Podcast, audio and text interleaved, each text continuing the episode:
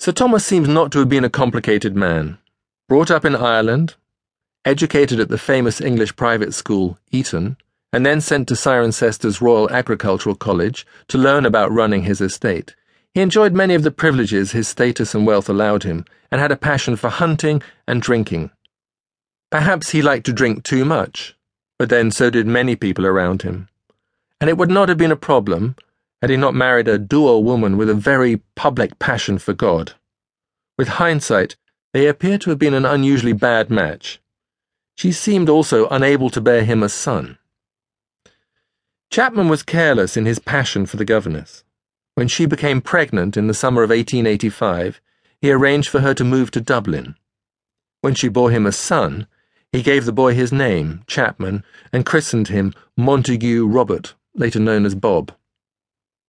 With his mistress and son in Dublin and his wife and four daughters on his estate, Chapman's life became complicated, and then, somewhat inevitably, began to unravel.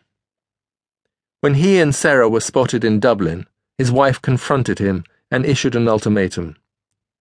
The choice would have been a hard one, for whatever he felt about his wife, Chapman had been happy with his life, his land, and his daughters, aged between six and twelve.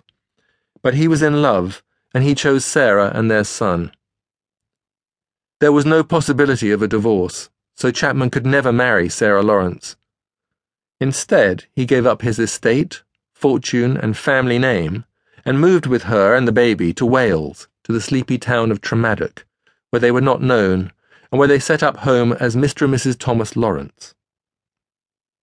When their second son was born in 1888, he was christened with his father's first name and his parents' assumed name, Thomas Edward Lawrence. The social stigma attached to living in sin was especially poignant in Victorian Britain. Having children out of wedlock was considered an even greater sin. Sarah Lawrence would have known all about this, as she was herself illegitimate. Her real family name was Junner. Lawrence and his brothers were bastards, and the knowledge of this, the fear of being exposed, kept their father away from places where he was known.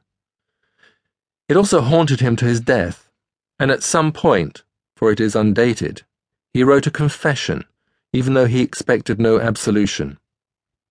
It was addressed to his sons, but with the instruction that it should not be opened until after his death or until their mother wished. In it, he explained how he had left his wife and how she had turned down his repeated requests for divorce.